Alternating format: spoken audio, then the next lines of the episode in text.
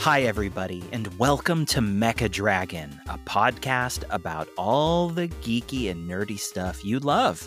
Brought to you by Captain Geek and usually the Dark Nerd, who uh, today is on sabbatical. So I'm your Captain Will, and with us, joining us today, so that I'm not just uh, talking into the void of my microphone all by myself, is returning guest and friend of the show, Jessica Marcrum, who is uh, who's a social worker by day, but by night becomes the caped crusader RPG designer.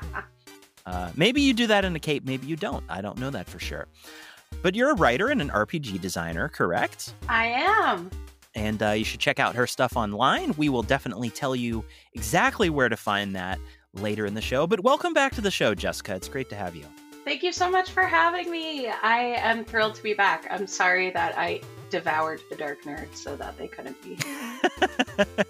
yes. Well, you know, instead of Jess, I have Jessica. So I feel that the force is still in balance somehow during this episode. So today we are going to be talking about The Mandalorian Season 2, Episode 4, titled Chapter 12 The Siege. And this, I think, was one of my favorite episodes of The Mandalorian so far this season. I don't think you could plausibly claim that it is a quote filler episode, which I know some people said about the previous one, which I also did not agree with. Yeah. I liked it a lot more the second time around, but that was also, I think, because I was more awake the second time I watched it. yeah, yeah. And you got to notice uh, an extra little detail on uh, on Cara Dune's face there. I did. That I brought up in our live commentary. I, I'd never know. I mean, throughout the whole season, last season, and you know, I had never noticed that that was the case with her before. I really so, thought it was like a birthmark. If, uh, dear listeners, if you don't know what we're talking about, that dark dot on her cheek is not a mole or a birthmark. It is actually a tiny tattoo of the uh, the rebellion symbol, the uh, you know the phoenix coming up in the uh, circular shape. So with that said, okay, the siege. Now we began with, of course, Mando in his uh, barely repaired ship being held together by like twine and, you know, fishing wire. Fishing wire, basically. and I love how he had Baby Yoda down in the tube trying to, uh, you know, turn the wires around and fix I'm some so part of the ship. I'm proud of how far Baby Yoda's come. Like he can sort of take basic directions. He, he might knows know his, his colors. colors. Yeah, he's Yeah. making so much progress. It was like I said in the uh, commentary. It's a very rocket Baby Groot scene, but I it brought me so much joy, and I I could have had that scene go on much longer than it did. That whole beginning, you know, a scene or two, or it was maybe it's like a scene and a half where they're on the ship. It really drives home, I think, the the con- the bond that they have formed up to this point Yeah, in the show. You know, because first of all, Mando is being he's trying so hard to be patient with Baby Yoda. in terms of telling him where to put the blue wire in the place where the red wire was, you know, I don't think we've ever seen him be that patient with anyone. with ever. anyone. Usually it's like cutting to, well, I can bring you in warm or I can bring you in cold. but now he's like, no, wait, wait. and you can hear the strain in his voice, but he's trying to be nice. I've had that tone in my voice many times talking to my children. so I speak from experience here. And, you know, we have established on this show, I think, before I've said, I think that the human equivalent age for Baby Yoda would be like a year and a half ish, Mhm. you know, With magic, though.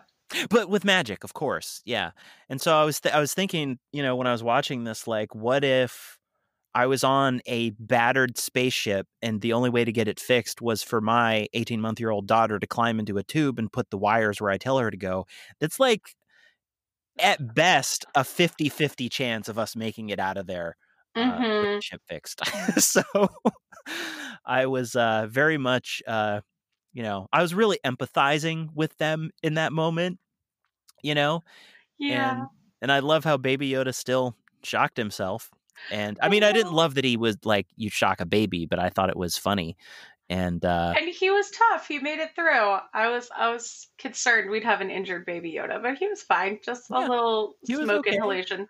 And of course, then Mando's like, "Well, it was worth a try," Yeah. you know, because it was. But you can't you can't expect too much.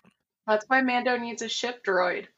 Yeah, I think he's he's still, you know, he has that's one of the things about this season is it really has shown that he's grown since the first season because when he came back uh, and talked to uh, Amy Sedaris' character on Tatooine to get his f- ship fixed earlier in the season, hmm he was like, "You might as well let the droids go in there." Like Right. without without a second thought. And that's not something he would have done, I mean, prior to the end of last season, I think.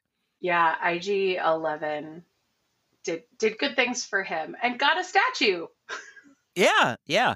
And I think so this is actually um, a topic that I wanted to get into with you because so not only did he have that whole experience with IG11 and that was I mean partially it was or maybe to a, a large degree it was him getting over his uh prejudice against droids and not saying he doesn't have reason to hate droids right because obviously they killed his you know family and like whole town.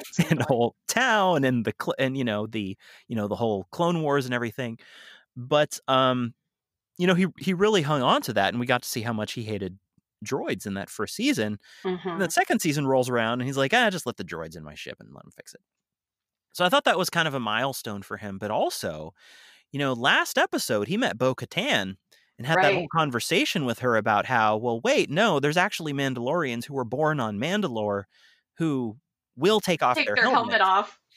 right BT Dubs Mando, you grew up in a cult. yeah Prize.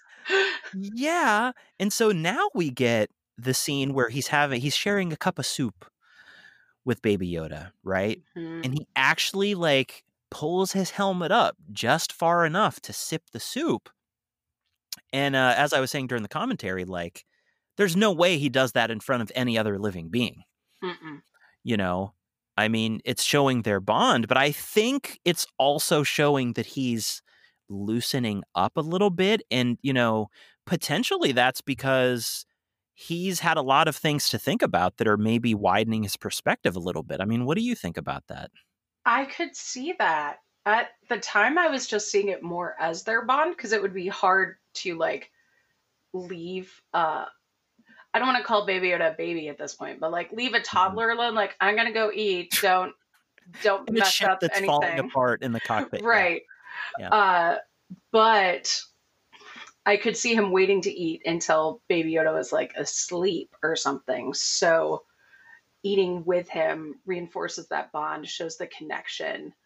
And it did seem like he took some of what she said to heart, even if he doesn't necessarily want her to be the new head of the Mandalorians. right right i mean i think by the end of that episode the you know the last one that um Mhm. that he did develop some respect for her I mean, Mhm. I still, I think he still wasn't happy about the fact that she kind of changed the terms of the deal, like once they were there in the thick of it. right, But, uh, you know, but at the same time, you know, he's got no love for the empire. right. Um, and, uh, you know, she was, she did treat him honorably there at the end. So, you know, um, I think what she said is working on him subconsciously, if nothing else. So, um, anyways, that was just that that first, you know, couple little things at the beginning, just with him and Baby Yoda was great, and I like how they really made Baby Yoda a big part of this episode. There was so much Baby Yoda in this episode. Uh, thank you, Carl Weathers, for that. you knew what the people wanted. Yeah, directed by Carl Weathers, and of course, the next thing is they they arrive at Nevarro, and Carl Weathers and uh, uh, Greef Karga and Cara Dune are there to greet him. And I tell you what, I love how Carl Weathers is such like the grandpa to Baby Yoda. He takes him and he's like, "Look at you! Is this guy taking good care of you?" Yeah, he's, he said, "Yeah," and he's like, he just carries him in, and I just thought that they is, were so cuddly together. I loved it so much. yeah, and um, you know, of course, we know that uh, he really does owe his life to Baby Yoda. Yeah. Which is kind of what turned him around, you know, at the end of last season. And uh, he's he's become that old the old softy on the inside for Baby Yoda now. And I just I'm I, I'm here for it, you know? I mean, how could you not really? He's such a precious little being. He is. And I feel like his vocalizations are developing just the slightest bit, you know, to where he can eh, he's I mean, Greef Karga goes, he said yeah. And did he though? I'm not not quite sure. Right. I wasn't heard, entirely but... sold on that, but I've heard parents and grandparents say that their kids said a whole lot of things where I was like, Yup, sure did. Sure. I think I think normally with that it's like you get so in tune with the, the, the little things that your kids do that you can tell what they're trying to say even if they don't quite make it. Yeah. So maybe maybe maybe Greef Karga has that connection with you know, I don't know. But uh, that was really cool to see. So we really get started off with some like kind of like warm fuzzies in this episode, which is probably good to balance out the the end of it because it does get pretty dark there at the end. Yeah. But uh, of course, we go into he's like, you know, how's my credit here? And they're like, we can work something out. And indeed, they have uh, a job that they would like his help with. I mean, everybody has a job they need Mando's help with. It seems like that is the way. Yeah, I mean, you know, if you're going to hire somebody and you need uh you need an action guy, you need a badass. This is the this is obviously your optimal choice. But it was nice to see him back together with his old friends uh, from the last season, and uh, I love how they drop Baby Yoda off at school. I'm so glad that he didn't get bullied. I know I mentioned that in the commentary track, but I was so worried when they put him at school because he's so small and kids can be so mean.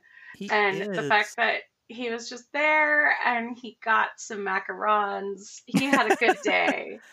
and the kids and the kids really reacted when he got there, you know, and he just plops him down in that chair at the desk. Right. That's kind of why I was worried because the way they were reacting, because they might have been like, "Oh, he's so cute," but also like, "Let's pull on his ears." And right, right. And uh, I love that it was being taught by a protocol droid. That was a nice little Star Wars element that I can appreciate. I think protocol droids would probably be the most informative and most boring teachers you could. Yes, simultaneously have. the most informative and the most most boring. And uh, I don't know, and also probably pushovers because obviously that kid brought in like a whole tube of cookies and was just eating right? it in class. like, what class were you ever allowed to eat in before? Oh, I wasn't.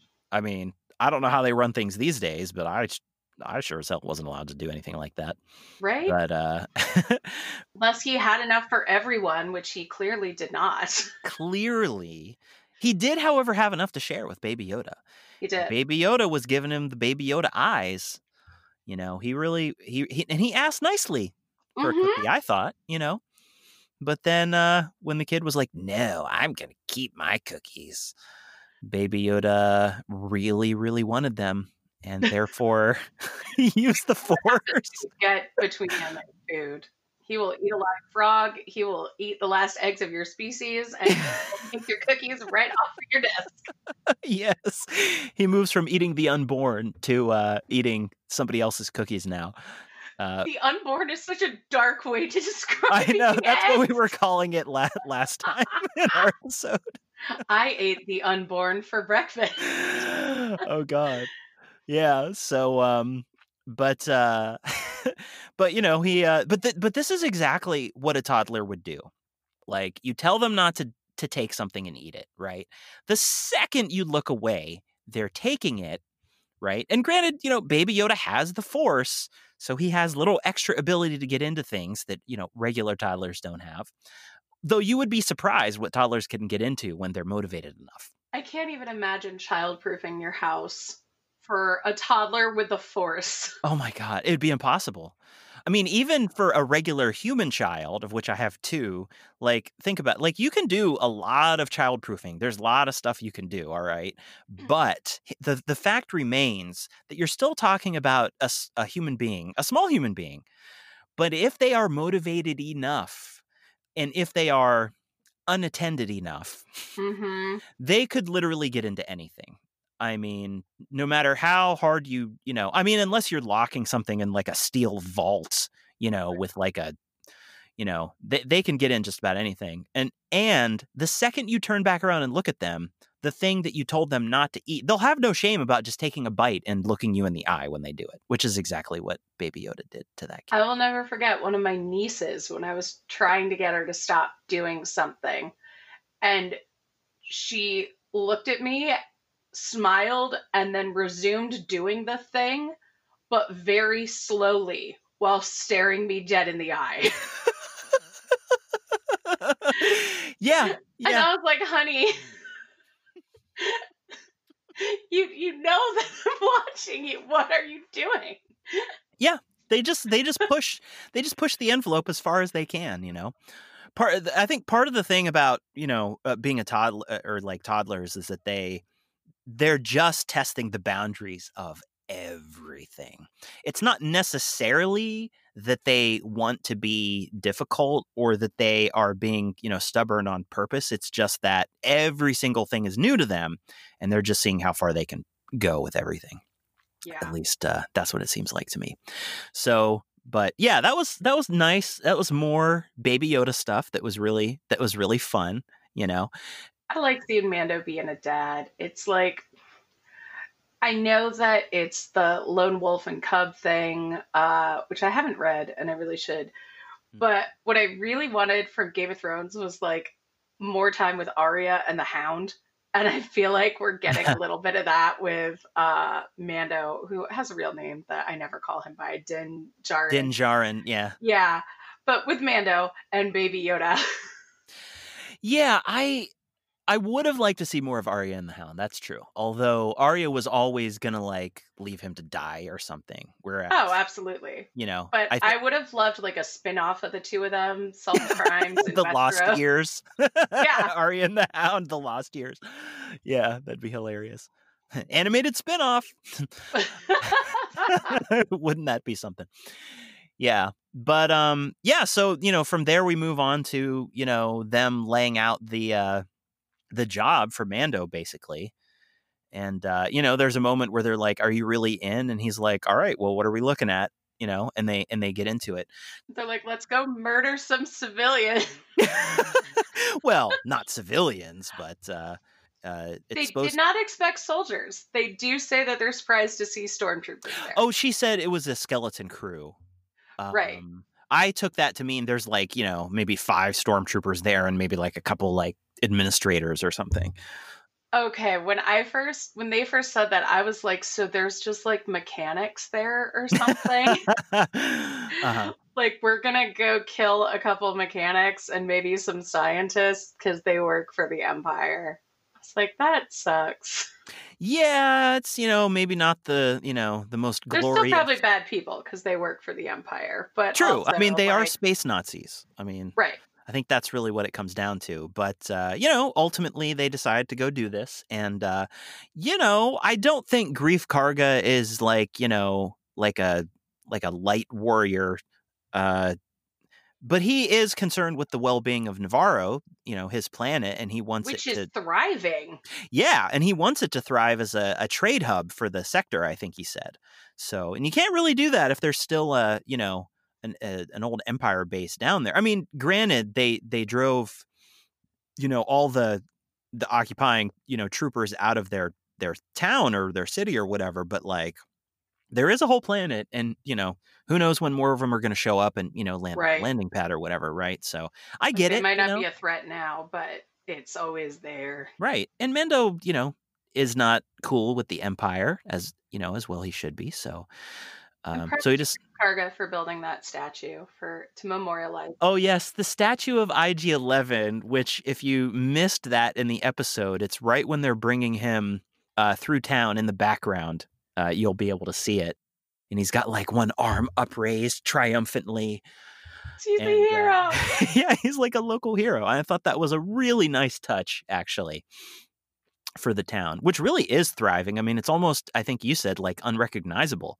I thought they were somewhere new. Like I looked up mm-hmm. Nevarro last night because I was like, I must be remembering this wrong. This is weird. And then I was like, oh no, that's that's where this started. Okay. Yeah, because like it just looks great. when he was there before last season, it really gave these vibes of like you know the the dilapidated you know town in the old west where it looked like a hive of scum and villainy. A hive of scum and villainy exactly you know where the people stay boarded up inside you know and blah blah blah. But now it's like this thriving like market outside and there's like kids running around and they got a school in the old bar or whatever.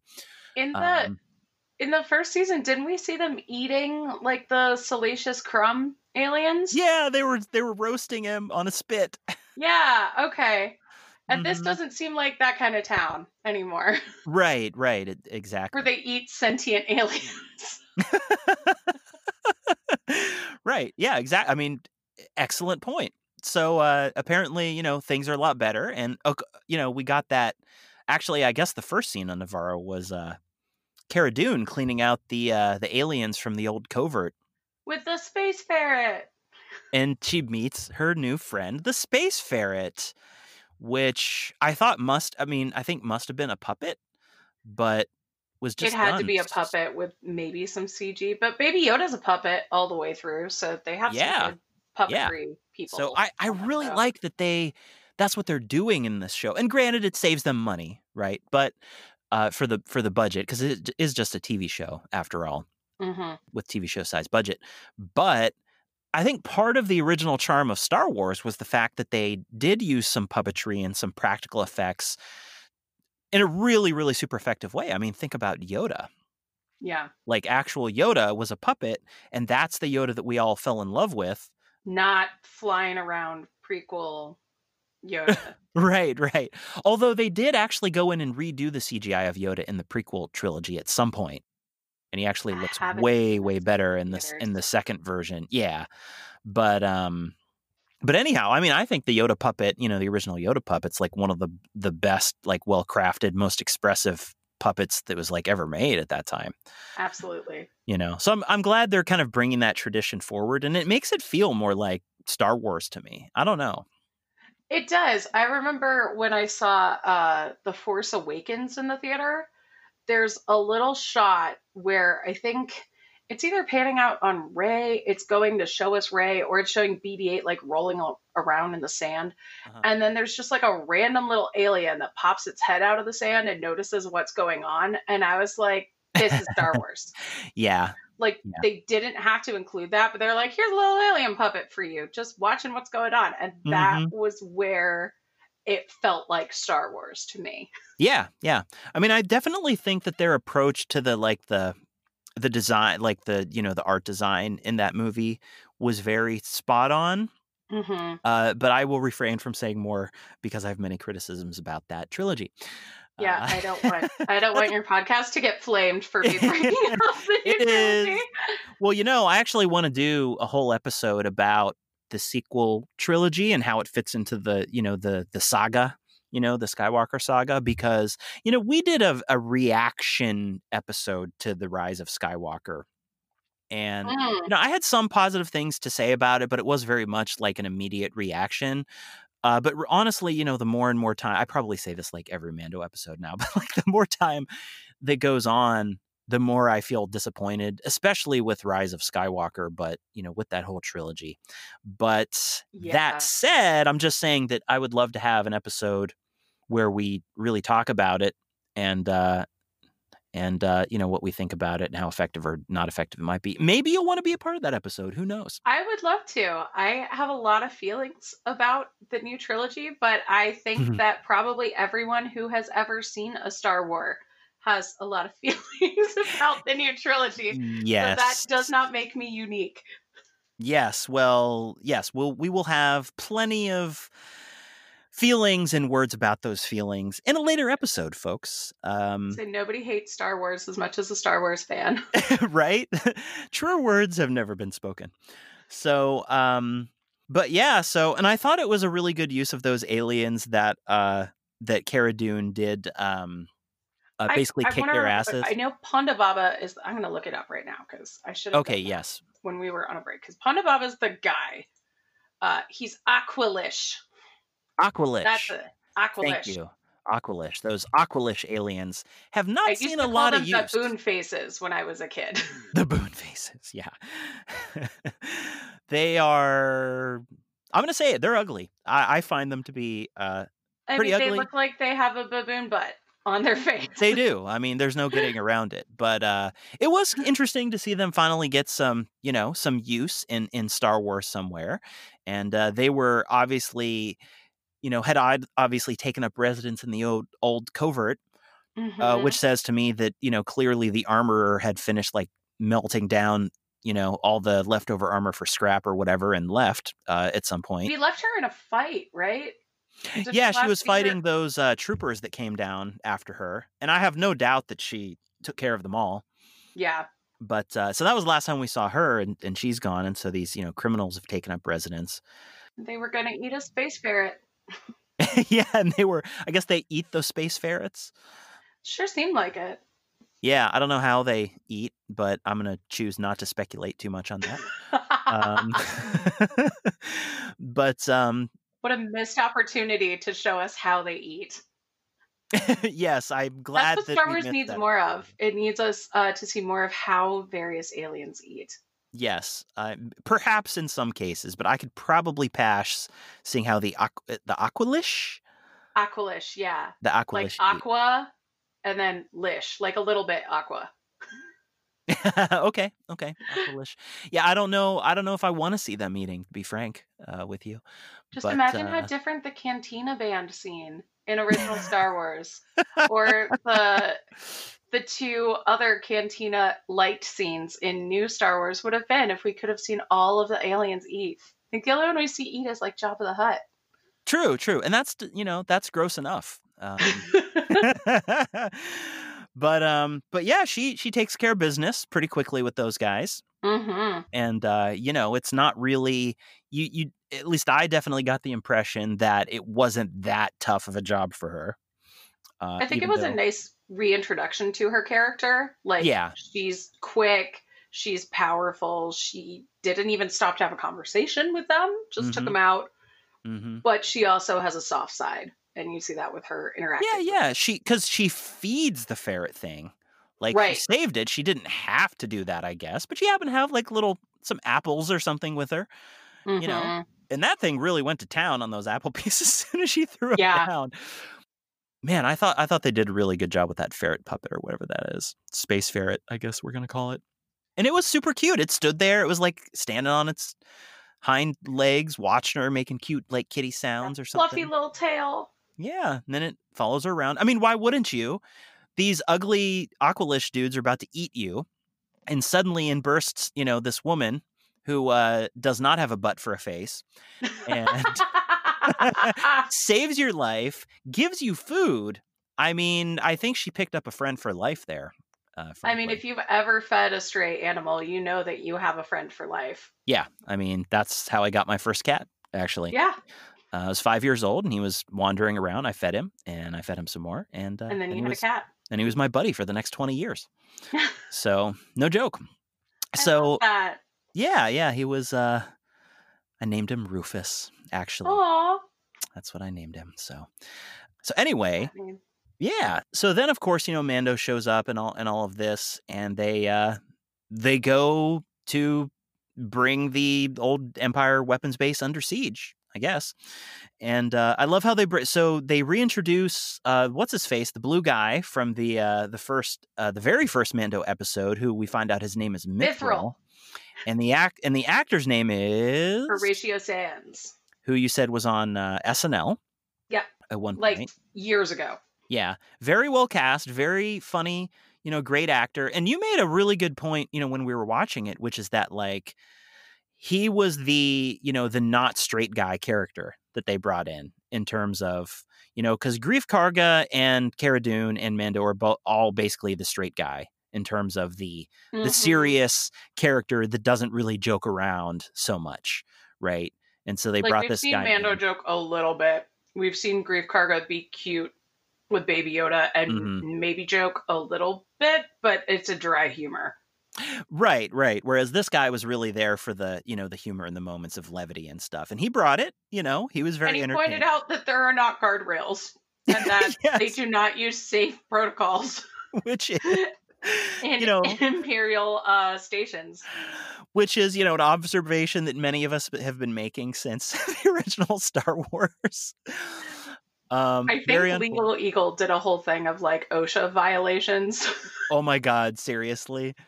he That's does a thing where it's like what laws were broken in various movies. If he hasn't done one for Star Wars, he should. But um, OSHA violations for the Empire. yeah, I love it. And uh, you know that guy was very sort of whiny the whole time, but by virtue of uh, everyone else sort of like coercing him into coming along, and I guess Greef Karga was like, "Fine, I'll shave you know hundred years off your sentence if you, you know, do this." But uh, they basically forced him to be like the most heroic and brave that he's ever been in his life. and he shot a seems like. stormtrooper. I think he shot two stormtroopers. Yeah, He shot the one. He was like the last one to go down in their first fight at the uh in the clone room or whatever. oh yeah, And then on their way out, he was shooting some some guys as well uh, before they got into the the transport thingy. But let's so first of all, on their way in, I mean, he was funny, kind of grumbling there. Uh, like when he gets out of the car instead of the speeder, the land speeder and stuff. like you said, good thing he didn't stay with the speeder.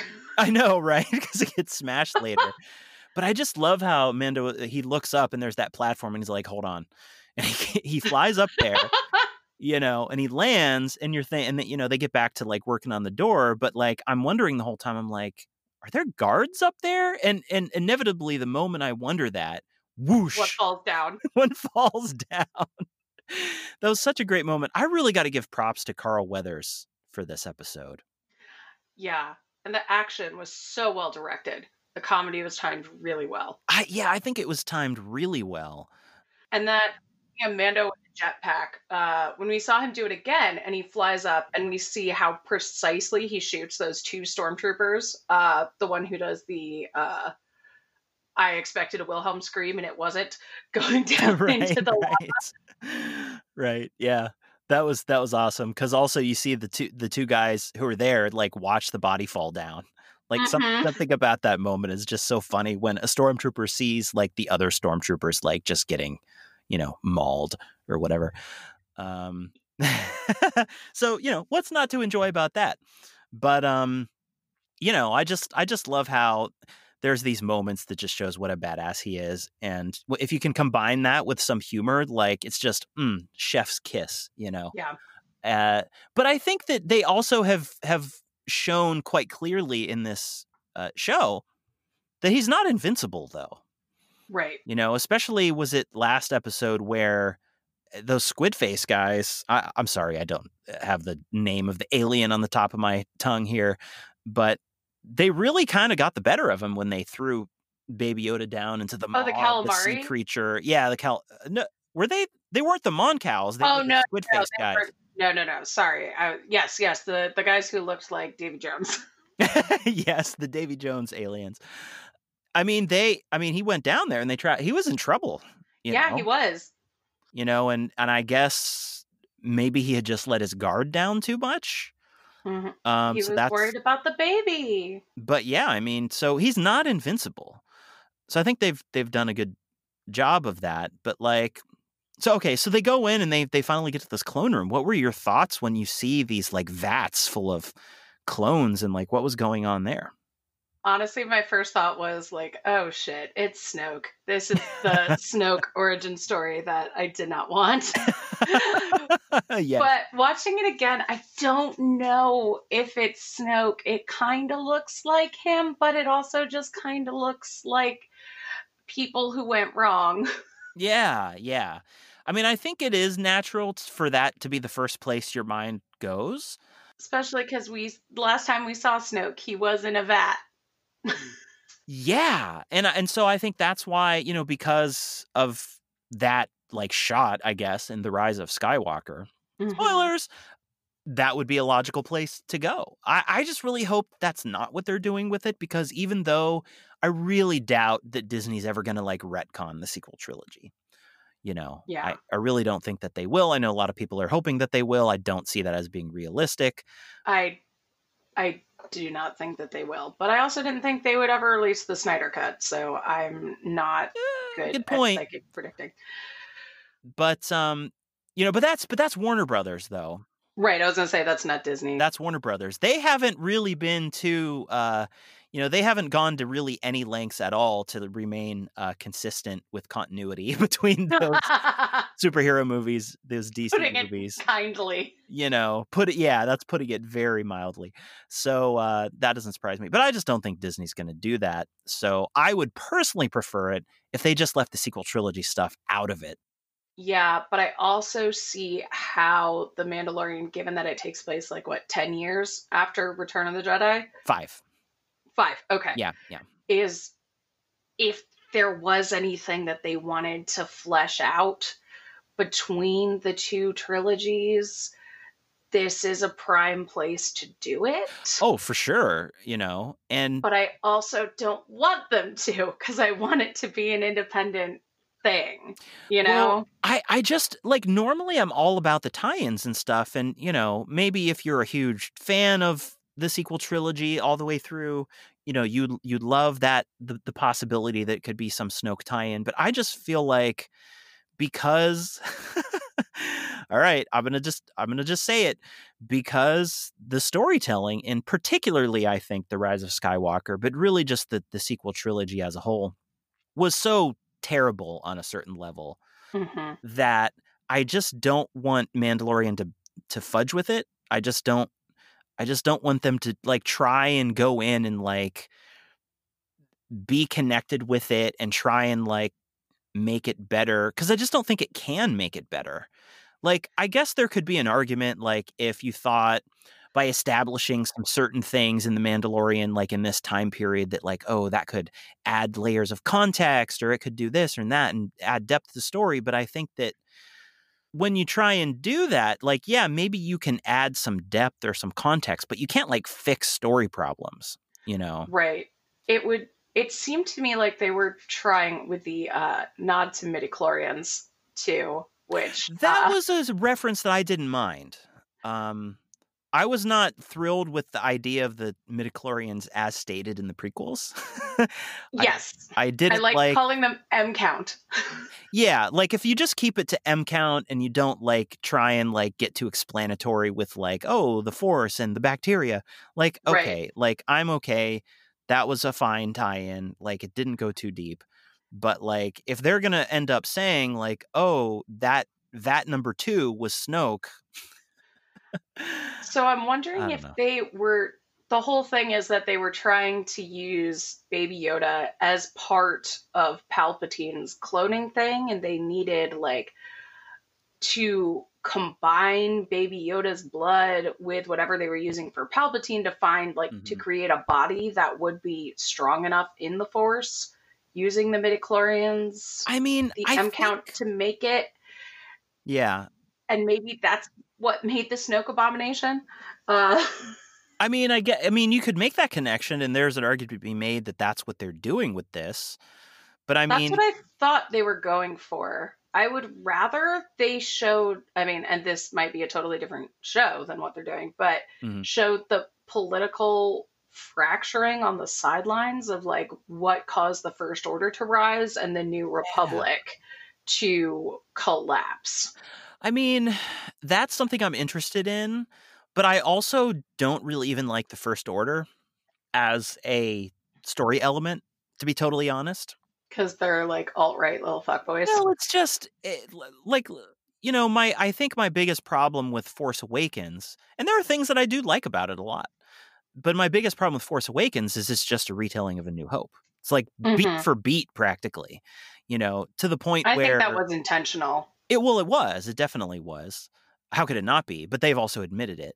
Mm-hmm. But I mean, just the fact that like I've actually been trying to uh, plan a video essay on how the main reason I think that the sequel trilogy has so many problems as a whole is that they dropped the ball on the whole mythic underpinning of it. Mm. And I mean, this is a longer conversation, you know, for another time, but like essentially, when they went back to basically the Empire again and the Death Star again, it. But bigger. But bigger. Yeah. They were trying to do more Star Wars without totally understanding the mythic underpinnings, in my opinion, which is also what made the original Star Wars trilogy so uh, uh, resonant for people, even just at a subconscious level. And so I feel like and plus like more information has come out about you know george what george lucas was planning for the you know the overarching plot for a sequel trilogy which and let's look you know george lucas is not you know a god or a perfect man or anything like that um, and i have plenty of problems with the prequel trilogy but at least it would have been coherent and it would have been mythologically consistent underneath it all and and so I, I, I don't know. I, I just feel like it was kind of a, a misstep and therefore this is i'm coming back to the mandalorian now finally uh, therefore i'm not super interested in the in the first order itself but strangely i would not be upset in any way if this program with the child that you know Moff Gideon is running happens to be some kind of cloning program of Palpatine's because a, I could totally see that as something that Palpatine was running in the background the whole time. And I think there's actually tons of Star, or at least some Star Wars books that were written in past years where like he did that. Yes. Right. And also, it doesn't mean, it doesn't have to mean that it becomes a clone of Palpatine in the end. It could be a project that Moff Gideon, you know, hijacked for his own purposes for some reason. Right. To make dark troopers. Right, right. So with that all I mean that's kind of how I feel about it.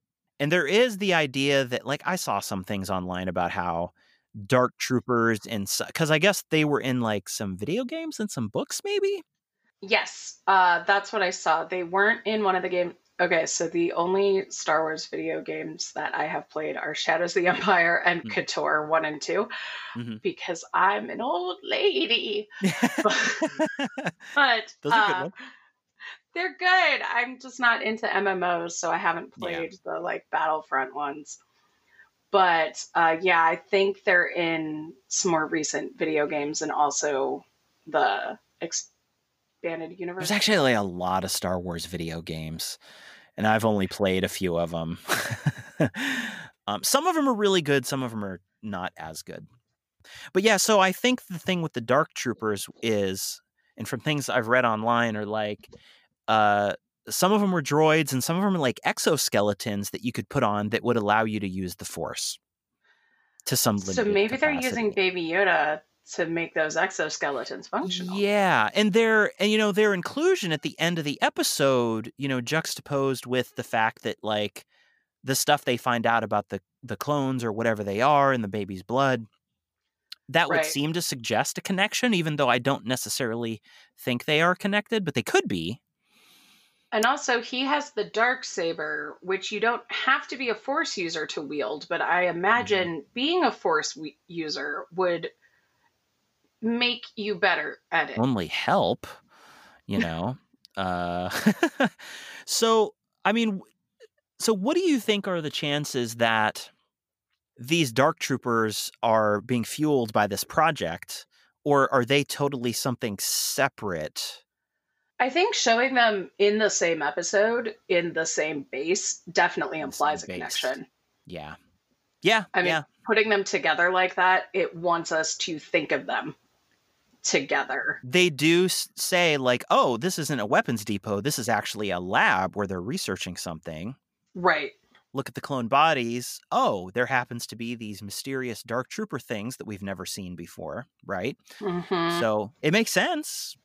And plus, clones aren't the only things we've seen in those vats. We saw Luke healing in one of those vats before in in his little oh yeah the bacta tank diaper mm-hmm. yeah his, in his his futuristic diaper yeah so who knows i mean you know this is one of the great things about the show is it leaves little things dangling for us but uh i was gratified to be correct that ahsoka was not going to appear in this episode because i predicted that they want to make you wait for her yeah and i think that's fine now, a lot of people have said that she's going to appear in the following episode, which was written and is being directed by Dave Filoni. The following episode's called The Jedi, right? Is it? Oh, I didn't even look. I think so. So that would imply that it's her. Yeah, that would imply. I know. I I thought that like the episode titles had been released or something like that, but I purposefully didn't look at them. Oh, I'm sorry, I spoiled No, you. no, no. I actually don't mind because that's the next episode, so it doesn't really. But I mean, it would make sense. I originally, like before the season even began, like I had read that she was just going to be in one episode, and so I I was Mhm. like, eh, it'll probably be like at the end of the season, you know, maybe like the the final or the penultimate episode. But what what's the next episode going to be? Number five? Yes. Yeah. So Yes. and then there's all this Good speculation. Timothy Olyphant, spiders, Mandalorians, and then this one. yes, the spy. Oh man, that those spiders were something else. I did not enjoy them. I was when we were doing our coverage of that episode. Um, my uh, regular co-host uh, Jess, uh, he has a teenage daughter, hmm and he said she was watching it, and when that uh, when that scene came on where they like all come out of the eggs and they like burst from like every seam of the caves and we're like coming towards them, she was like, "Nope," and she turned, she stopped it and walked out of the room. uh, uh, So- when that big spider came out, I just went Aragog, and my partner paused. The the show and just looked at me so disgusted and went Shelob. mm, mm-hmm, mm-hmm. It's like, how dare you? But those, I you, you may know this already, but those were taken from some concept art that Ralph McQuarrie did for uh, uh, Empire Strikes Back that never made it into the movie. I didn't know that. That's awesome. They were originally going to be uh, these creatures on Dagobah that Luke would have to face in like the dark side area or something. I don't know, oh, but they ended up not getting used, and then uh, Dave Filoni ended up actually putting them into a few episodes of Star Wars Rebels. Uh, on a totally different planet, so I don't know, maybe they're cousin species or something, but they look almost exactly the same in the animated show too. oh, that's so cool. that was just a little bit of trivia there. Um, but I mean, what else is there to say about this episode except that they, you know, uh, oh well, there's the chase. Chase was so good. It was so. Uh, so first of all, when they're walking around in this this imperial base, you know that that's left after the the fall of the empire proper towards the core, like first of all, I really feel like, and this whole show does this to uh to a degree, but this episode in particular felt very very much like post Return of the Jedi. Uh, it felt very very tied to the original trilogy. I guess is what Yeah. I'm saying. Like walking around in that base feels like it feels like Star Wars. I know that it's, Yeah. it's a weird thing to say, but it feels like Star Wars. Well, there have been uh, Star Wars properties that haven't felt as much like Star Wars. I mean, let's face it. Um, yeah, but just something about being in that sterile, kind of mhm. oddly shaped. The Imperial like hallways, like Yeah. it felt very Death Star. You know, hmm felt very very Death Star. I mean, the the uniforms are like exactly the same as in the OG trilogy. There's basically. And I mean, these are imperial were- architecture. Yeah, and these are, you know, almost assuredly imperial characters who were serving under the empire proper 5 years ago, you know, before the second Death Star exploded and all that. So it really did feel like such feel like such a great callback. I mean, just down to like the stormtroopers patrolling the hallways, you know, and like that all have their- their own Wikipedia article. right, TK, whatever it was. yeah. um, and uh, it it just felt it just felt right, you know. It just felt just felt very much at home in the Star Wars, you know, setting, and uh, I just really appreciated that about it. And I love how this show does at various times. It really does give us a picture of the galaxy post Imperial fall, you know, in the beginning years of the New Republic, and I yeah. I love that because this is a period of history, you know, in this setting that I always wondered about, you know, because you watch Return of the Jedi and they're like, oh, yeah, you know, the, the Republic is back and they're going to have to rebuild. And surely there's going to be still Imperial ships out there. And, you know, who knows? But I love that we're getting glimpses of that. I'm going to be really nitpicky here, though. And there's only one thing that I wish that they did, that they did do. And I think the very first, if not the first episode of Mandalorian, maybe it was the second, when we first met the client, Werner Herzog's character, and saw his Uh-huh. stormtroopers, the stormtrooper uniforms looked a little bit beat up yeah. and a little bit dirty. Yeah.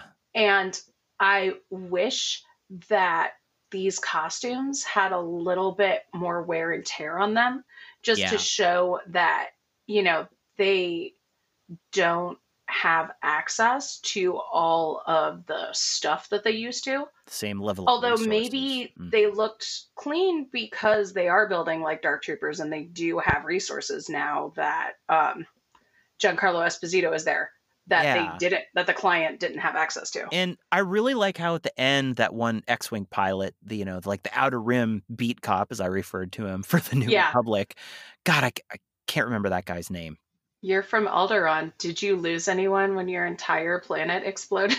I'm sorry, I will not get over that. That was a little ham-handed uh, line. Uh, it was it was maybe a bit much because I really I think that's a great observation. Like he could have just done that with a look, kind of. You could have just said like you're from Alderaan, and she could have Mhm. been like, "Yep," Yeah, and we would know. and they could share a quiet, you know, moment, and and that's it. But I mean, Right.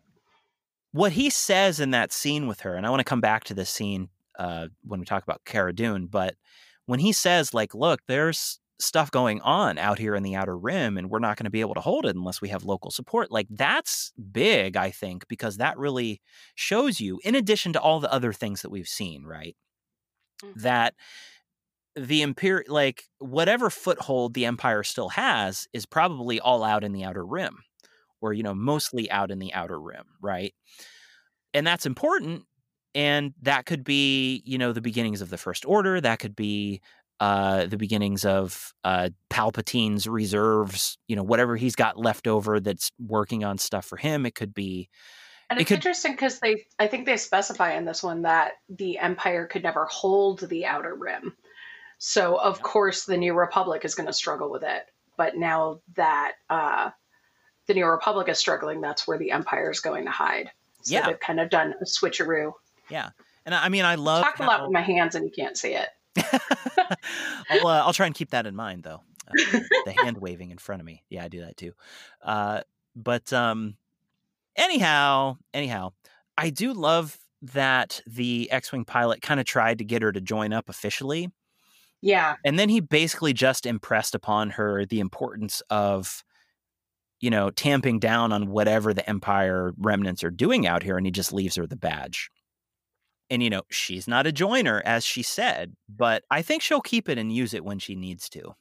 You know, did you get that impression, or do you think she's more likely to toss it? Like, what do you think? Oh, I think she's definitely going to keep it. And I was at first wondering if it was a way to contact him or if it was officially declaring her a marshal because it's kind of like a Mhm. sheriff's star. yeah, it's very much the sheriff's star. Yeah, But I I think it's more of just a like, hey, you you know that she might not be a joiner, but she is a helper and people need her. they do, and she's from Alderaan, so she knows very well that you know you cannot give these guys any leeway at all, or Right. you know they're going to come back and do something equally horrific, uh, which in the sequel trilogy, I guess they do. But um, Times five. times five. But you know, I, I thought that was a very um a very important scene for Cara Dune, right? Because Yeah. She I mean, they acknowledge her past and the fact that she lost everybody, but it's like it, it's not just about you know the new republic would like a recruit. It's it's very much about this recognition between two veterans that you cannot you cannot give these empire guys an inch.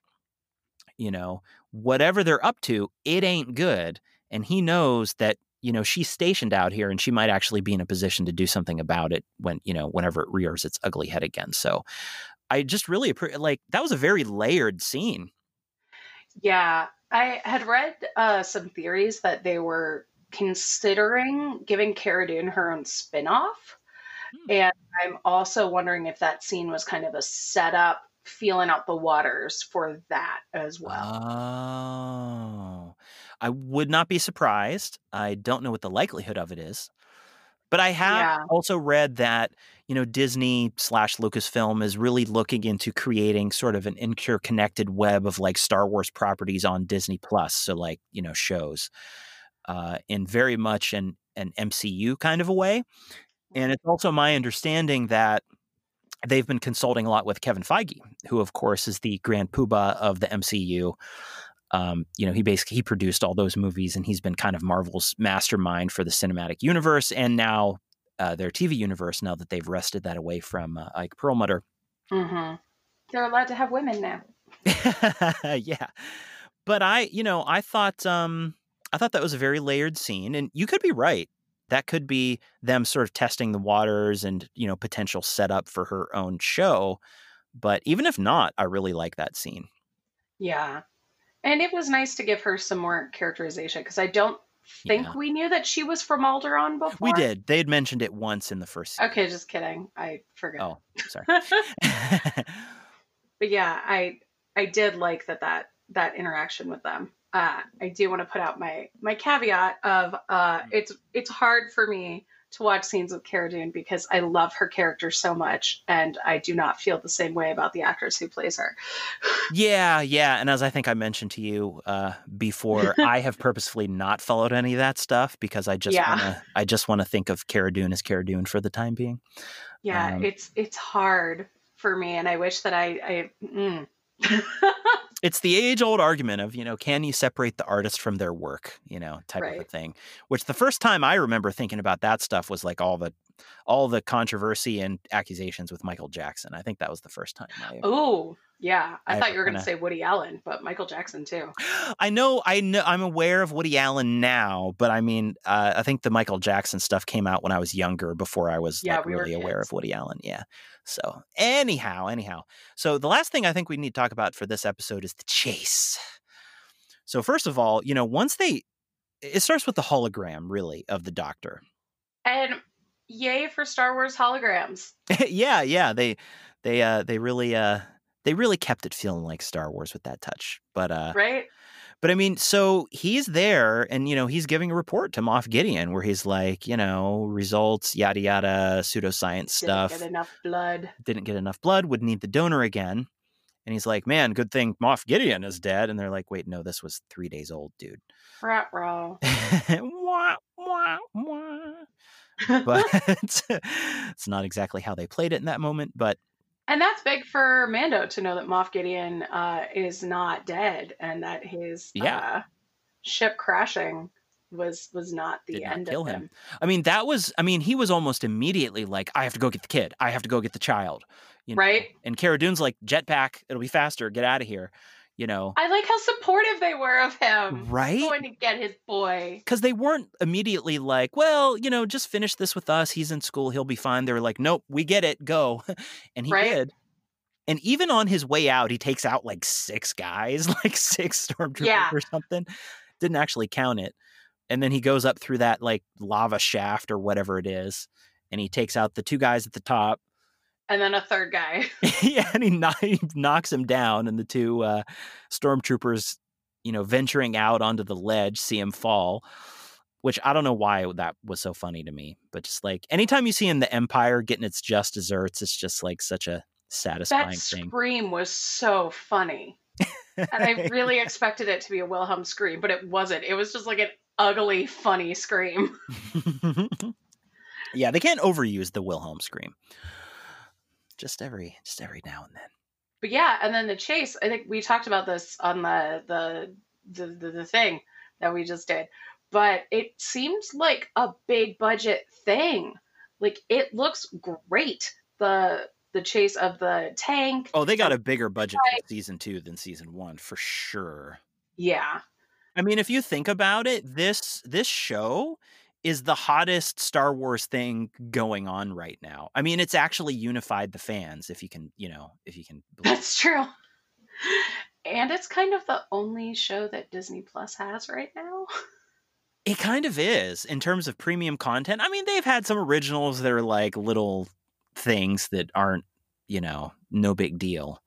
Right. I remember they first advertised Disney Plus, though. They were like, get Disney Plus. You'll have access to the whole back catalog, plus The Mandalorian and WandaVision and the Love Right. Simon TV show.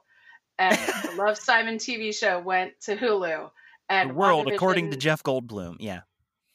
Oh, right. Well, my friend was on that. Oh yeah. Which one? He he's uh the one where he goes to Pittsburgh to get a tattoo. Uh huh. And he hangs out with a guy getting a tattoo of Jeff Goldblum. That's Uh-huh. my friend. That's awesome. I haven't actually watched the show yet, but Yeah, I've, I've seen that episode. nice. Okay. Well, yeah, but you know, this is all to say that uh, they don't have that much original programming on there yet. right. But I mean, that that is changing. I think some stuff did get pushed because of COVID, notably like a couple Marvel shows. But I I'm mean, excited for WandaVision. Oh God, yeah. Wh- which we now know is starting January fifteenth, which actually makes a lot of sense. I would like originally people thought, oh, you know, the the day after Thanksgiving, oh, may, or maybe it'll be you know the next weekend after Mando ends. But I actually think none of those really made a whole lot of sense because shows historically on television, whether it's cable or like network TV, like they always go on hiatus for the holidays. Right. People are going around doing family things, and I understand people are uh, stuck at home this you know holiday season, but people still have holiday stuff to do, right? So I don't think it's uh, And if you're not stuck at home for this holiday season and you're not an essential worker, go home. Be in your house, please. yes, please take care of yourself. So and your families. So um so then, you know, they're escaping and they find themselves in a shootout and uh Cara has to uh you know run and get them this little like it's like a tank speeder or A something. hover tank? A hover tank speeder thing. I forget what they called it. It's like a transport. I don't know. Yeah, I would say a troop mover. Yeah, and uh, uh, let's point out again that Mr. Blue, uh, Mythrol, really has some some moments where he contributes to the team. I mean, he actually shoots at least one stormtrooper. Yeah. You know, um, and he immediately goes into that co-pilot seat when uh oh when- yeah, I, wow, I almost said when Apollo Creed goes into the back. oh god, that's right. Yeah, yeah. Ah, I love Carl Weathers, man. Um, good. I remember him too from Arrested Development. I don't know if you've watched that show. I haven't. Oh I know God. the internet loves it. Yeah. Well, Uh. if you like if you like shows that like have absurdist humor like I don't know, like 30 Rock, like Parks and Rec, um, and stuff like that, you'll like Arrested Development. But he would show up in Arrested Development as himself. I believe it was as himself, and Oh, he I was always. that. I, I'm not even gonna say. If you ever watch the show, you'll see. But he's hilarious. But um, any anyhow, yeah. I mean, and he goes right back to the gun turret or whatever after. Well, I guess they have to do their crash landing first, in which Right. we see on why it was a really good idea that Mythrol came with them and didn't just sit in the car, because he would have been flattened uh, abruptly. But I, I didn't realize that like you could jump off a cliff with those things. I don't think they were made for it, but it worked out. Yeah, yeah. Maybe it was a good thing that they had a speeder to land on. Um, We did learn that it's uh, not the greatest idea to jump off a cliff in a speeder bike. You have about a 50% Oh, yeah. chance of success there. yeah, yeah. It's like uh, you know that was a cool shot when they all like leap out, you know, and come down the, the rocky cliff face, but didn't really work out uh, well for a couple of them. Uh, it just reminded me of like, uh, and this is because I write and play RPGs, but if you have uh, an encounter set up and you realize mid session that there's like way too many monsters out there for the party, you're like, and these three just die. Whoop! They rolled natural natural ones. oh, look, they all All ran into each other and died. Yeah. So now you have a fighting chance. yeah, I, I don't have any qualms about uh, making my PCs run for their lives, though. I will tell you that. but anyhow, so yeah, a definitely big budget when like four Tie fighters are chasing them. And what did they? They managed to take out like one of them, I think, right before. It, but it basically like crashes into the gun turret, so they can't. That was that was a pretty nice chase scene. I, I gotta say. Mando comes in that end credits theme. Oh yeah, when uh, you know they're screwed, right? Because they got three more chasing them, and then that's when the Razor Crest shows up, all fixed up, and it just man, that theme was amazing. You know, the I triumphant Mando theme. I they are really on point with the music. Like, all I know some people like have said they don't like the music in this show. I love the I don't music get that. I don't in get this show. Yeah. I think I it mean- found this amazing uh, way to feel like a Western, but also feel like Star Wars, Yes. you know? Yeah. I mean, it's not the John Williams score, but it evokes the John Williams score. It really and also does. does what it needs to do. It sounds, yeah, like a Western.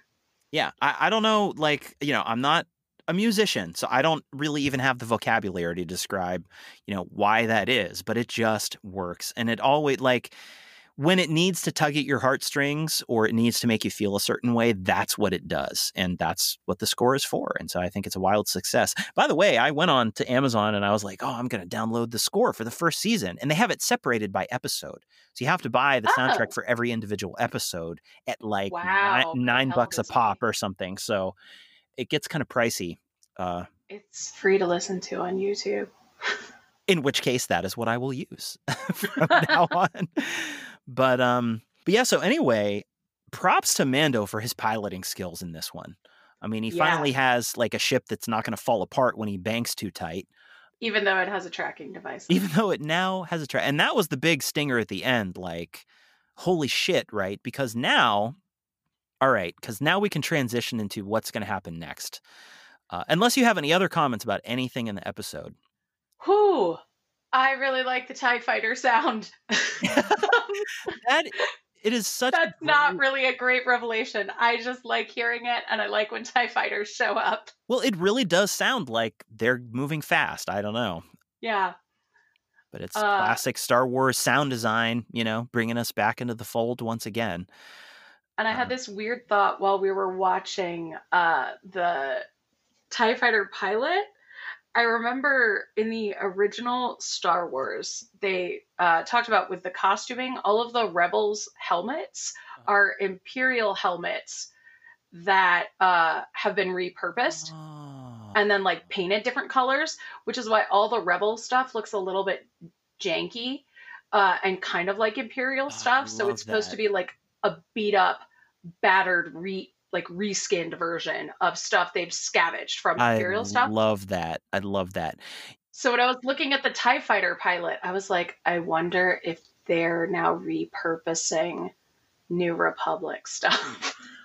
he didn't look like he was, but I just had that thought of like, now that you're not in charge, is are you like switching your gear up that way? Hmm, interesting. Yeah. You know, I, I hope that they do give us more of that like world building information. I love that. But I mean, so, you know, then at the end, he's like, actually, I, I have to talk about Baby Yoda one more time because when they're in that dogfight, And he's Oh, like, wee! Baby Yoda's like, wee, and he puts his arms up in the air, still eating his cookies, you know. And when he blows up the Watching TIE this show with subtitles on is such a gift because it always says stuff like child coos and it's that it's like child cheers. I love his little sounds that they make. They must record like an actual baby because they sound too natural, you know, to be anything Yeah. else. But uh oh my god, he's just so cute. And again, very true to life. You could be in a death defying, you know, like you could be like, you know, flinging that ship around, you know, to save your life and the kid would still be back there like, "Wee! Yay!" because they don't know and then back to cookies. yeah, and then back to cookies. You know, and when he shoots the ship and it blows up in front of him, he's like, woohoo! You know, he's like, yay. That was just the cutest. And then, of course, when he's done, he's like, bleh. and he just pukes up on himself. So many, I've heard so many like comments like, Too many barrel rolls for the baby. right, exactly. And I've seen, you know, so many people say online, like, oh, it's just like, you know, the baby Groot stuff. And yes, I see the parallels, but I think that more fundamentally, that's just like how toddlers are. Right. you know and you bring them into a space you know like a spaceship dogfight they're gonna they're gonna throw up they might they're gonna have a good time and then they're gonna puke I mean, if you bring most adults into a dogfight, they're going to throw up if they're not trained for that. right right like that uh like that scene in uh, avengers endgame where rocket's like how many's been how many of you been in space before Don't throw Right. up on my ship. you know. Um, but so, and I, I just love how you know they invite him down, and, and Mando's like, "No, I got some onboard maintenance to take care of." I know. at first, and I love how he just turn he like unhooks his seatbelt and he turns around just to like dab at the like wipe away the the puke a little bit. I mean, it doesn't really do anything, but that's just like a fatherly, you know, thing that he's picked up. I just love these like I, I really think like every almost every episode you see him being like a better and better father to this child Yeah. you know it's like first he's like leaving the kid alone on the ship when you know Right. when amy sedaris found him and then he comes back she's like you can't leave a child alone on the ship and literally after that every episode he just carries the kid with him everywhere he goes you know so that's like one of this one of his early steps and now he's like you know turning around in the car to like dab at the kid's face when he makes a little Turning down drinks with his friends because he's got because he's got a sick kid. hmm And I, you know, I'm coming back to this like tipping up his helmet to drink the soup with the kid. That was, I think that was a big step for Mando, for Din Djarin, if I'm going to call him by his proper name.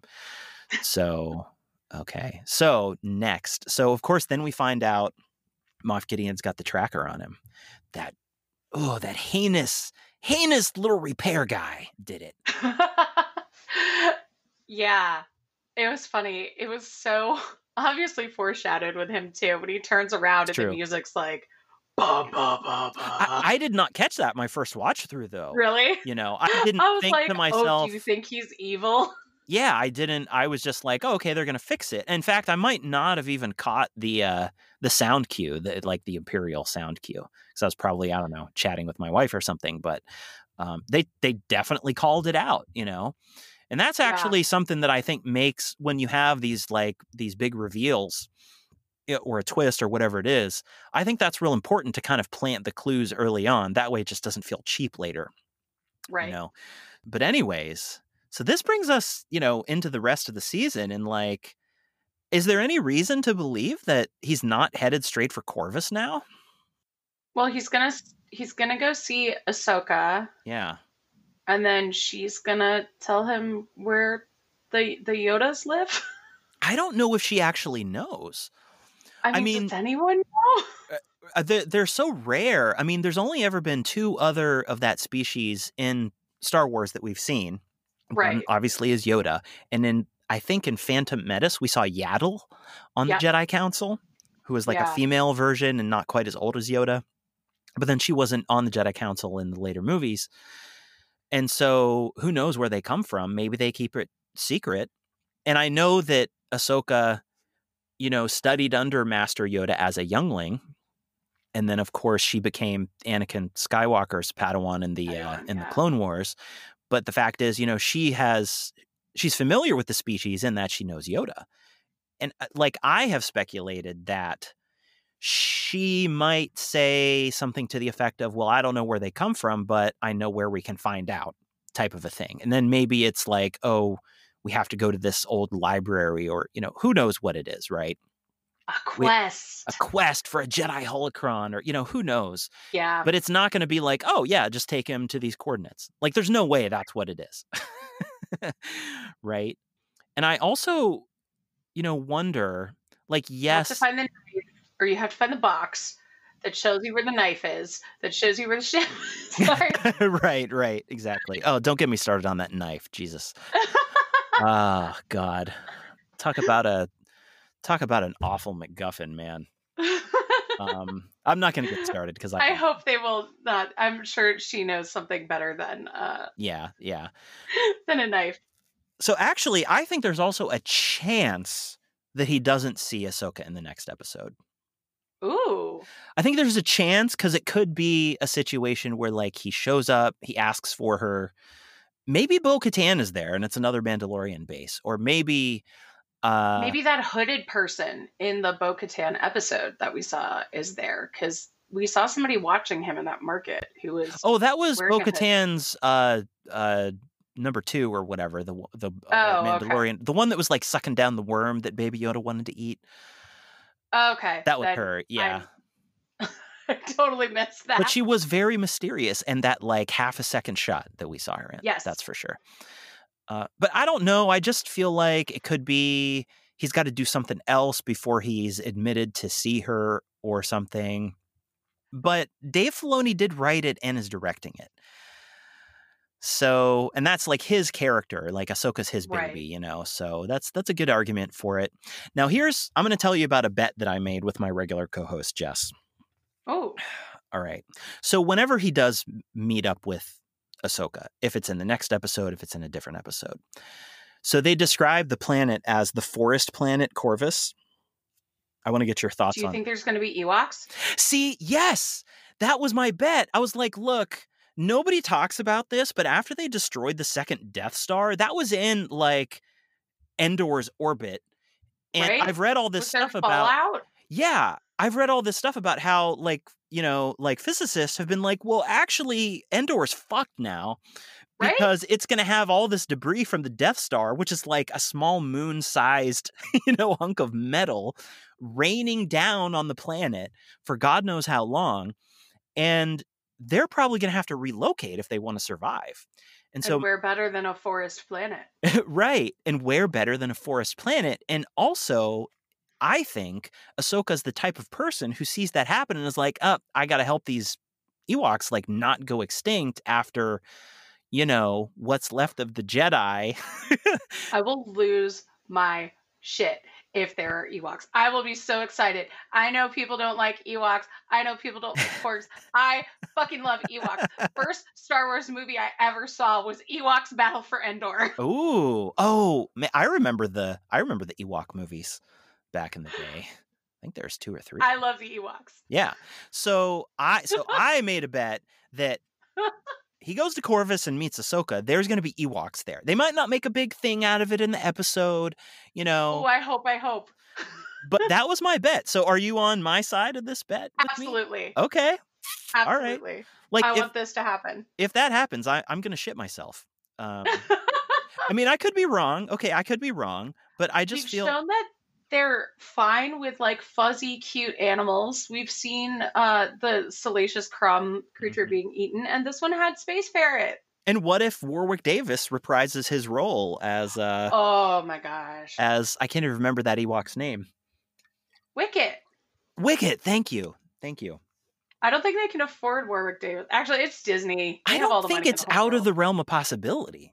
You know, I, I really don't think it is. And also, that would be an interesting way because the Mandalorian is has a more of an ambiguous morality than like you know the Star Wars movie saga, Yeah. right? This the the uh, you know where it's, very much in good the versus evil. Rogue One type. Yeah, and so that's the perfect place to explore something like, well, yeah, Luke saved the galaxy from the Empire, and that is important, but like also fallout from over the the exploding. Yeah, exactly. So I feel like that's something that this show could explore that would be really cool, and uh, I would like to see it.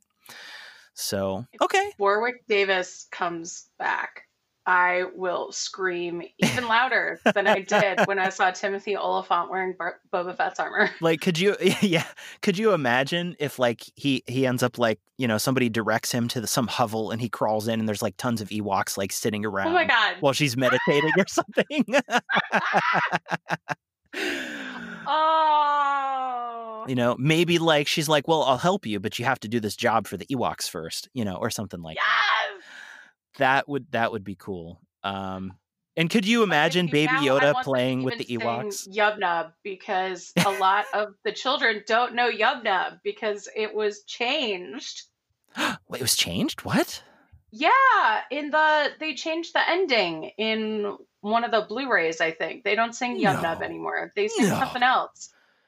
heresy heresy It is. I can't believe that.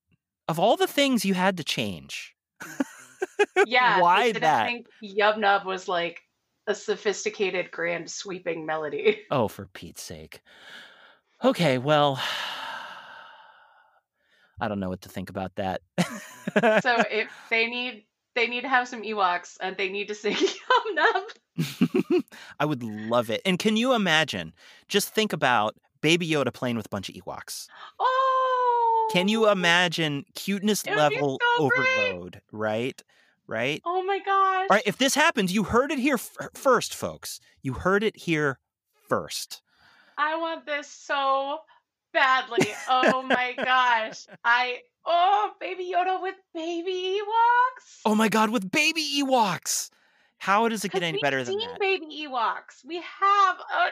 How does it get any better than that? Jon Favreau, Dave Filoni. Okay, if by some astronomical chance you're listening to this, I know you're not, but if you were, they are listening to this. We we are addressing you specifically. Anyone else, stop listening. This is not for your ears. And if you somehow have not done this already in an episode that's coming up, come on.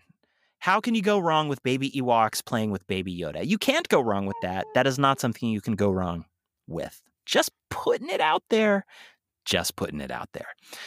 So Hire Warwick Davis. But I think we actually have a better idea now of maybe where the show is going, at least with this season, now that we've seen what's going on with Moff Gideon in this episode.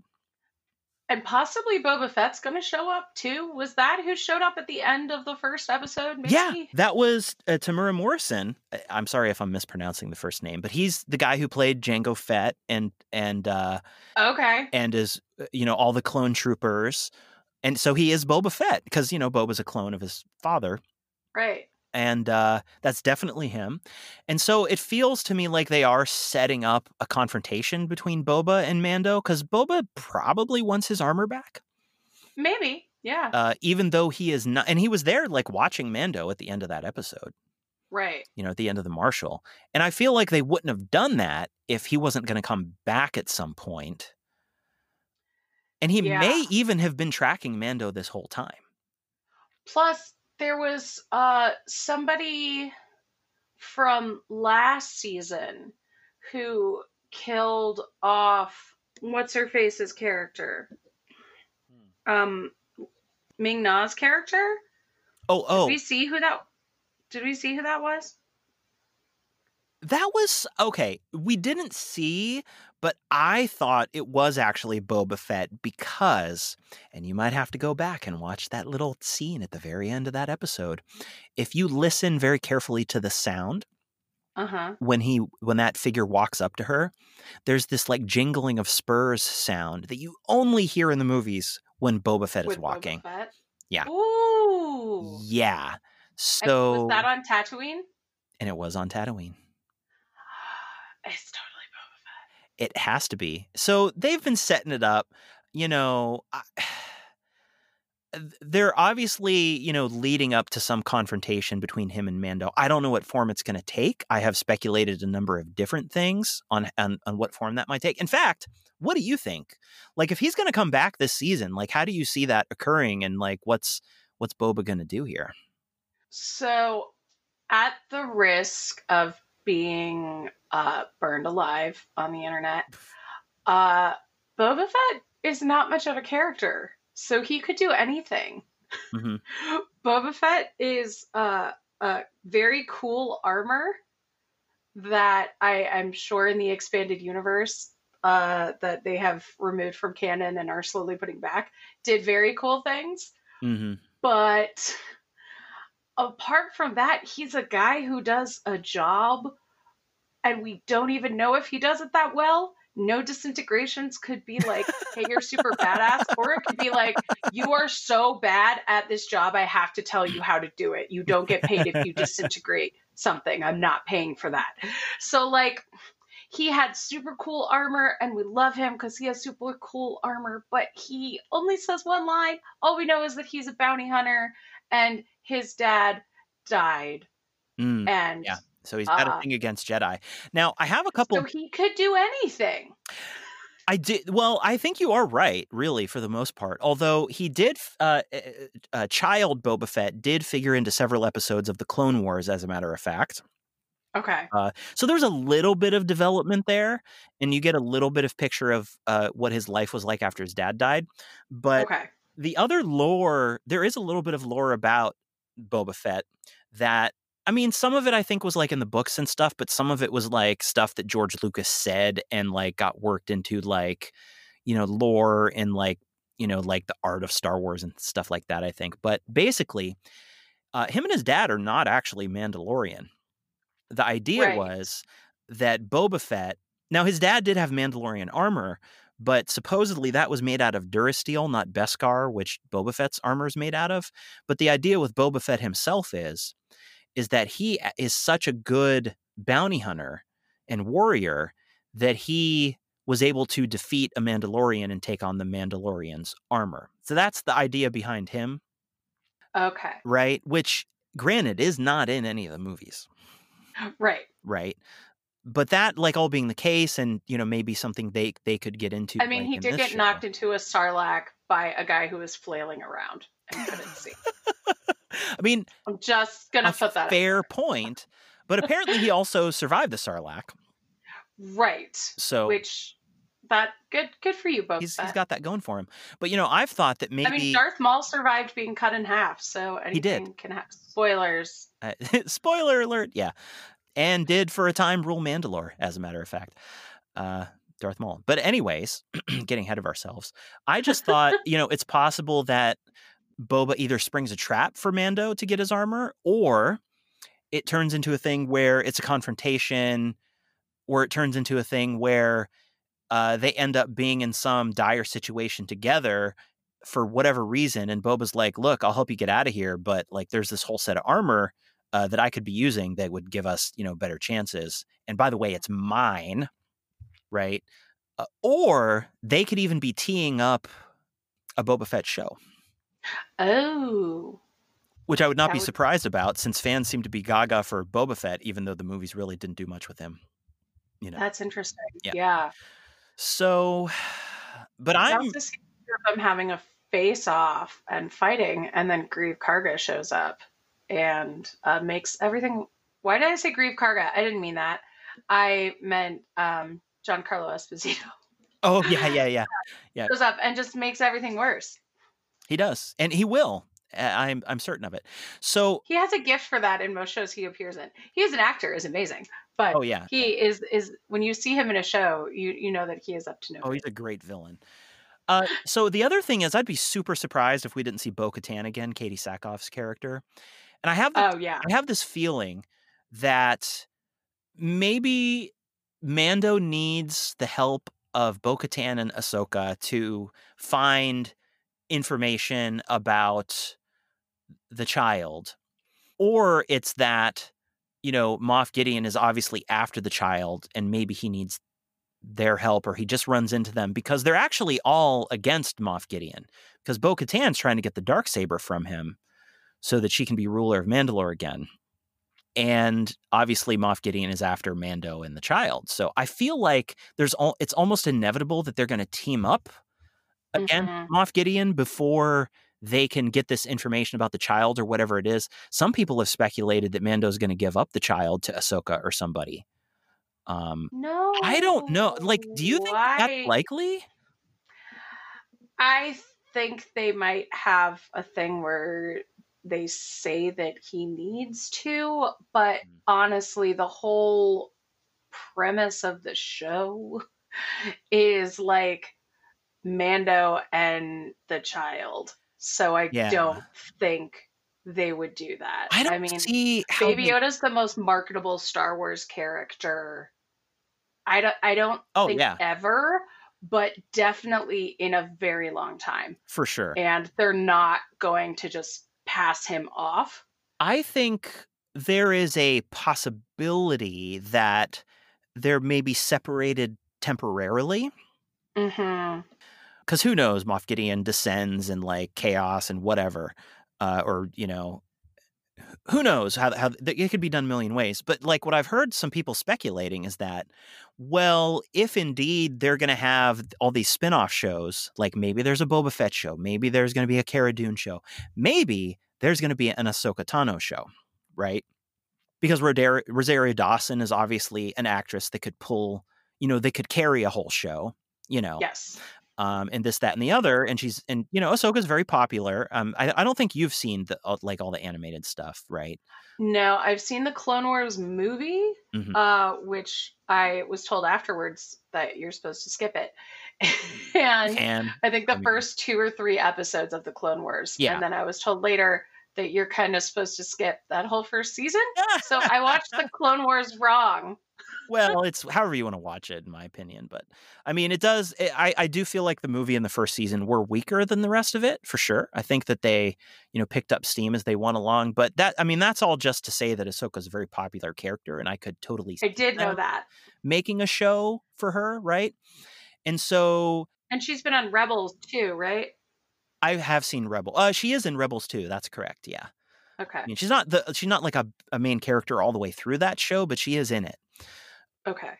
And so the thing is, if you want to start an Ahsoka Tano show and you want to draw in people that didn't watch the animated show, and there's a lot of those people.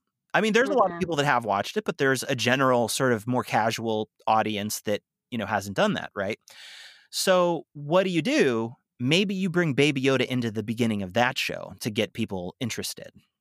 Mm-hmm. If they mm-hmm. if they don't know anything about Ahsoka, you know what I'm saying? And so that's probably the best argument I've heard for it. But it, I still, I don't know how, I don't know what they do with the Mandalorian if Baby Yoda is not in it. Now it could be that they get separated at the end of the season, and then great, it, big cliffhanger that allows them to lead into the you know beginning of the show with Ahsoka, and then maybe the big you know the first like in the first you know five episodes of Ahsoka, Baby Yoda's there, and then Mando shows up and reclaims him, and Ahsoka gets on with whatever her show is about. Mm-hmm. M- maybe right, maybe. What are your thoughts on that? Because like I'm a person who has watched the animated stuff. Mm-hmm. It took me a really long time to do. I only did it like last December, I think. I, okay. I like watch.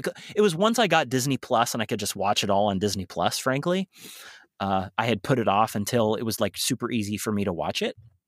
But like, so I, I think Ahsoka is a really good character, and you know, I I have some investment in her, and so I'm looking forward to seeing her and like all that stuff. But as like a more you know, as a person who has like not seen all that stuff and doesn't have a big attachment to that character, are you a excited at all to see Ahsoka? B, what do you think about this potential for the spinoff and Baby Yoda separation that I just laid out?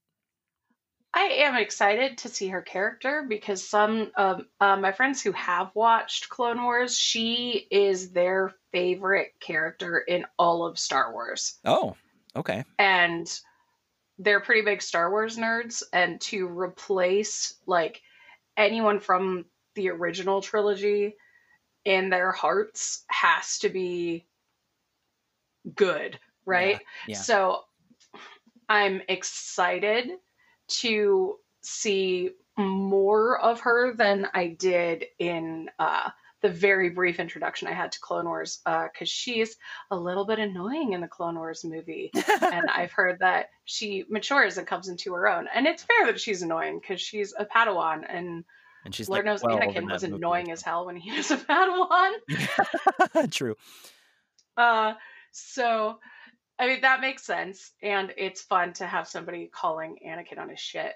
But uh, yes, I I would need to know, I guess, how she survived Order sixty six.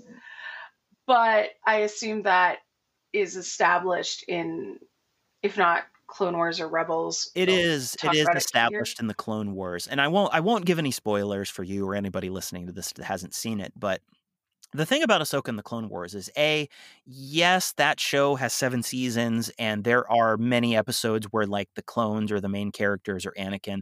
But overall, Ahsoka is the main character of that show. I mean, I did not know that. She is one of the. I also cast. thought she died on the show, so I was surprised when I heard she was going to be on. Uh, she was cast. Well, I mean, in Mandalorian, because I was like, isn't she dead? She is alive. I will say that okay. she is alive. So, but the show a really develops her as a character throughout, like you know, however many years are between Attack of the Clones and Revenge of the Sith, and you you literally watch her grow up basically from like a 12 or 15 year old up until you know in rebels i i don't know she's 18 she's 20 something like that 25 mm-hmm. i don't know and so or maybe she's closer to 30 in rebels because that takes place like right before a new hope i think okay. um, but in any case uh, you basically watch her grow up you know and also i mean that show does a really good job of developing Anakin's character between those two movies because frankly the two movies really were not able to really do that with him. Yeah. And and the voice actor doing Anakin does like a really good job. And by the way, the voice actor for Anakin was the lone guy working Yes, at the prisoner ship. Yeah, in the prisoner, Matt Lanter, I think was his name. So nice that they got him in there. But but anyhow, uh, she is a great character, and actually, her relationship with Anakin and what happens with that. No spoilers, but goes a guessing she wasn't happy with him.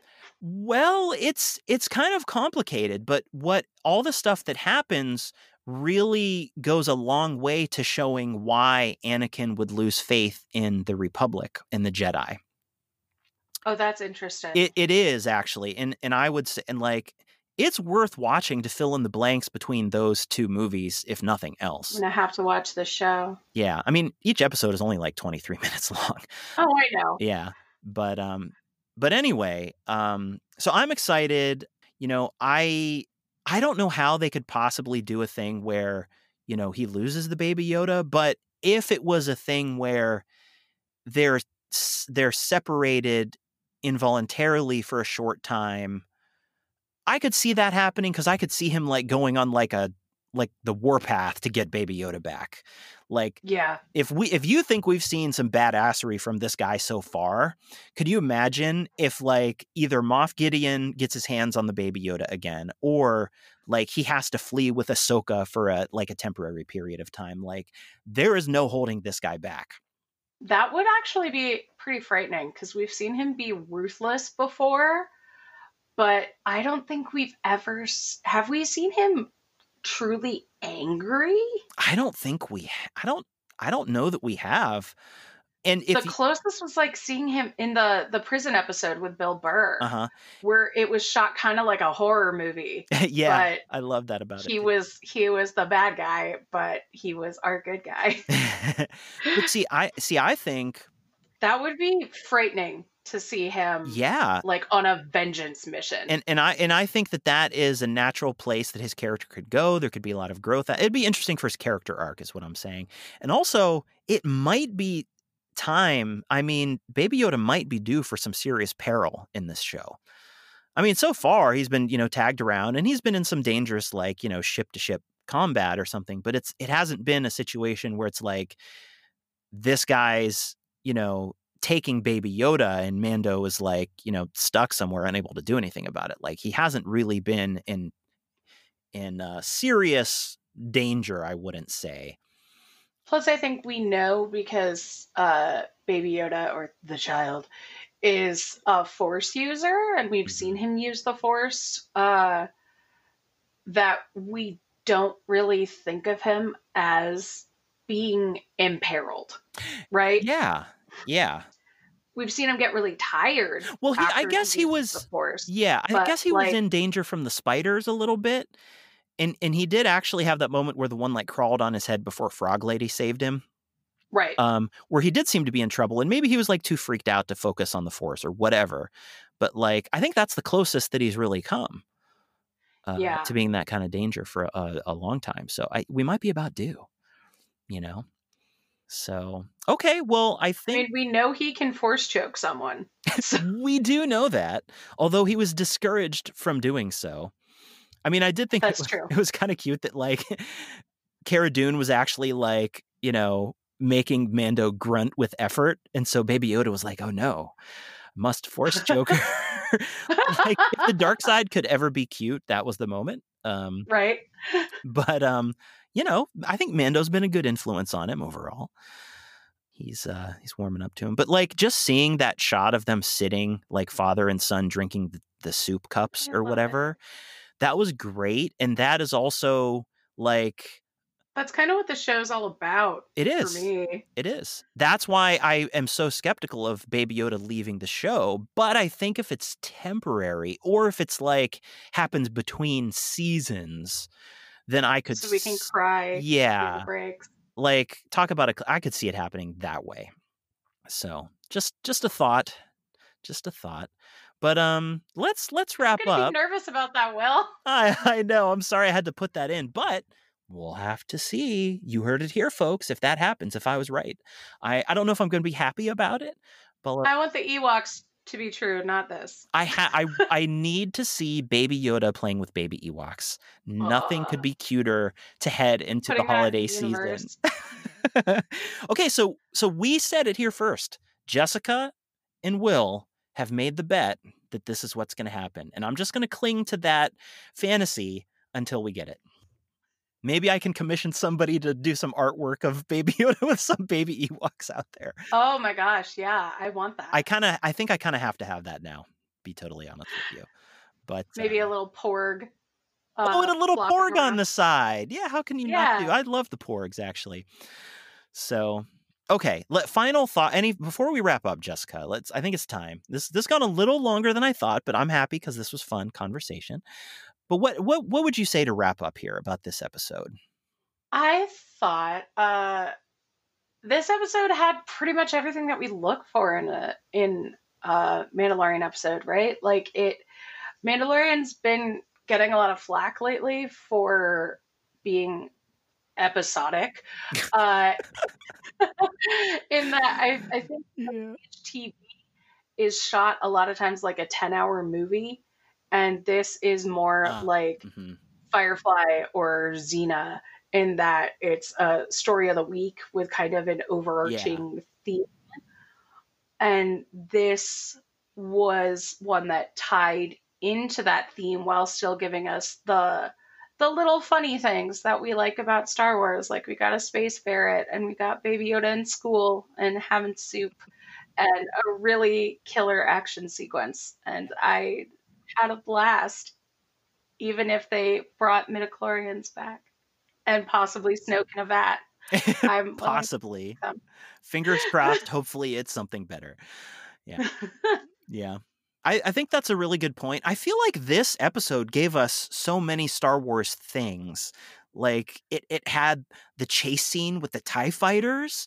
It had yeah. the cute baby Yoda stuff. It had the the the space ferret with Cara Dune.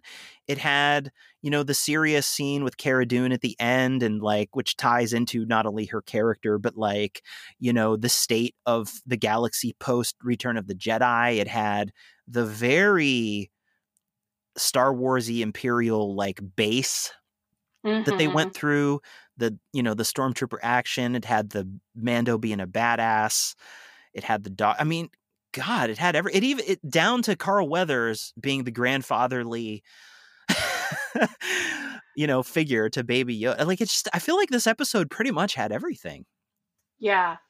And we got more of uh, Moff Gideon too. Yeah. Is, it's just great. It had the, you know, it had the appearance by the, the season's uber villain, you know. So and it even tied back into stuff from the like the first few episodes of the whole show like not only with uh, Mythrol, the blue aquatic guy, but with uh, the, the, locations. But the locations and the doctor coming back to say, you know, so in a sense, he's kind of come full circle, and that's another reason I think that like really, really awful stuff is about to go down.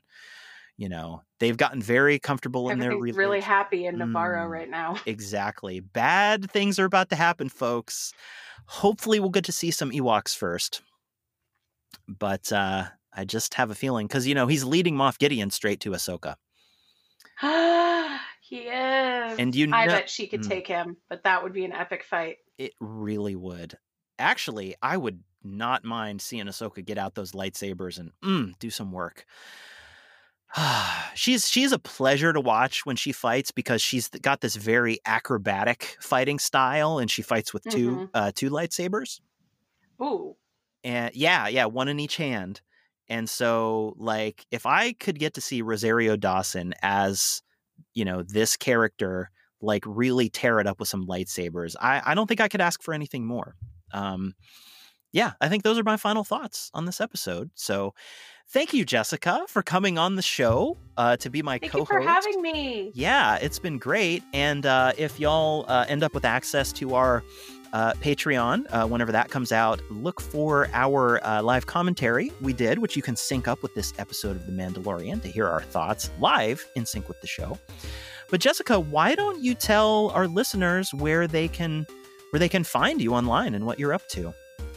Yeah, I'm on Twitter at miss underscore Jess 03. I have Twitch where I stream every Friday and sometimes other days during the week as well. Twitch.tv slash angry nerd girl. And I write games and supplements, and they're all linked on my Twitch, which are amazing, my Twitter and stuff. So check them out. I have, uh, I think my newest release was Tiny Terrors. It's all very small 5e monsters like the Cheshire Cat and a spider inspired oh, really? by Charlotte from Charlotte's Web. It, is that? And, oh my God! Really, from Charlotte's Web? That's amazing. Yeah. Is it made for characters who pl- are playing like tiny races, or is it just uh, for what monsters that you can use? Oh, okay. So if you want uh, like a tiny creature to threaten your players with, so like one is sort of a hybrid of the Babelfish from Hitchhiker's Guide and the Brain Slug from Futurama. Oh. It translates every language you hear, but it also devours your mind. I love it. Such a downside. I love that. I love that. Yeah. I might have to pick you, that up. You can speak every language while it's there. So, you know, it's sort of helpful. That's great. And so anyway, um, thank you, listeners, for listening to this episode of Mecha Dragon. Um, please uh, take a moment to go to Apple Podcasts or your choice of podcasting platform and give us a five star review and/or rating. That really does help the show out. You can find us on uh, Twitter at Mecha Dragon Show. We have a Facebook page and group called Mecha Dragon. Uh, funnily enough. And you can also find us at Instagram at Mecha Dragon Show. Not that we've been using that one very much. Uh, but thanks again, everybody, for listening, and we'll see you next time on Mecha Dragon. This is the way. Our music is Overworld by Kevin MacLeod from Incompetech.com, licensed under Creative Commons by Attribution 3.0 creativecommons.org slash licenses slash by slash 3.0.